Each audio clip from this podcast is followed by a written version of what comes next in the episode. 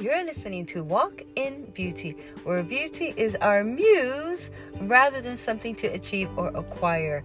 I'm Ho'omala Lama. Lama. Everyone calls me Ho'o. Now, I'm going to apologize ahead of time if you happen to hear a lot of background noises. I'm not in my normal recording area, but I want to continue this conversation on empath. Today's topic is called Empath Your Way. All right, let's get to it.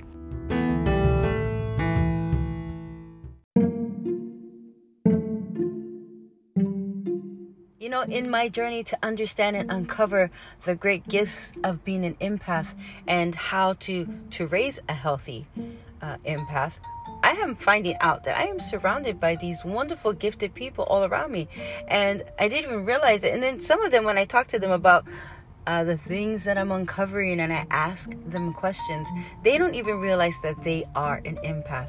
And I think, wow, that's so crazy because, you know, there's a lot of things, and it's not a bad thing, but there's a lot of things that when you understand your gifts, talents, and abilities, it will help you to move forward. So, the path that you take is based off of your understanding or your knowledge of what you are or what you believe or what you esteem to be.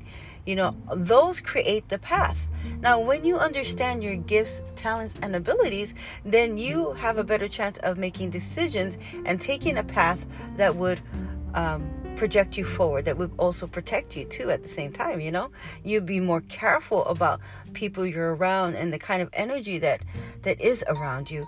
When you have a clear understanding of you as an empath, then you will have a better understanding of your path that you want to take. So, this makes a lot of sense because when you have to make a decision and you're looking at do I go this way or that way, once you understand your characteristics, your personality, then you can make a decision that actually will serve you better in the long run. See, like if I was an empath and and maybe I'm the type of empath that connects with people, you know, their feelings, right? And so when I look into maybe what kind of occupation I'm going to go into, I know that I'm going to want to work with people, but I know that I'm going to want to also kind of have holistic practices that will kind of help me to nourish my own self esteem and self awareness.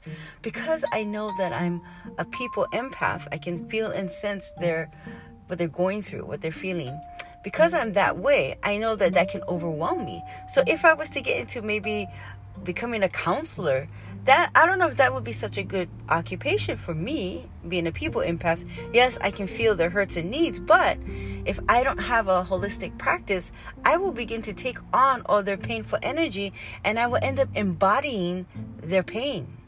And that's not a good thing to do. And then if I don't have a holistic lifestyle practice or a, a way for me to be nourished, then it's just going to get worse. And I started to realize that many of us choose occupations based off what off of what we're drawn to. But an empath will choose the occupation that they that they feel drawn to serve because they connect with, whether it's animals, the land, there's so many different variations. But the point is, when you understand your gifts, talents, and abilities, you will have the opportunity to make choices based off of that knowledge. And that is a healthy way to decide which way you're going to go left, right, you know, this or that, um, working here, working there. So, when I'm talking about empath your way, all I really want to say is understand you, understand your gifts, your talents, your ability first before making any major decisions, even before getting into a deep relationship. You need to understand you first.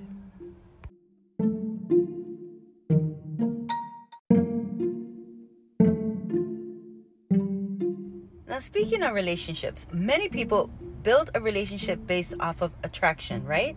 But what if you're born into those relationships, you know? And here you are realizing that you're an empath, and you realize that there are two people the ones that you're born with or grown up with or raised with, and then the ones that you choose to be around. Once you understand your gifts, talents, and abilities about being an empath and the type of empath you are, it will help you to make uh, wise choices in in the options of who you choose to hang out with. Also, it will help you to navigate how to be around people who you are raised or born with, you know. And I'm saying this because sometimes we we realize that man, I didn't realize that that person is such an energy drainer, you know? A monosucker, they drain my energy every time I'm around them. And then you start to understand, oh, that's because I'm a such and such empath.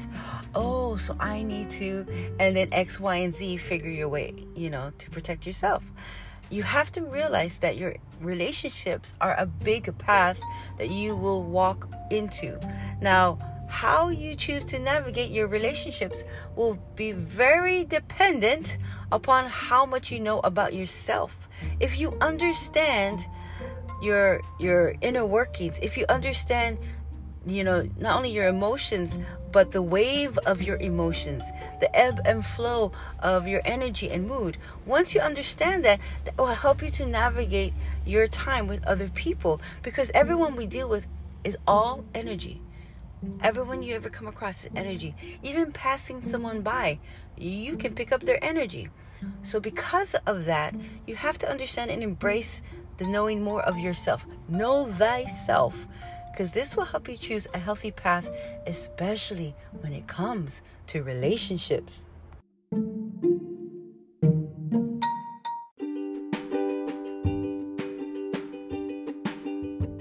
Mahalo. Thank you for listening. I look forward to continuing this journey with you as we walk in beauty.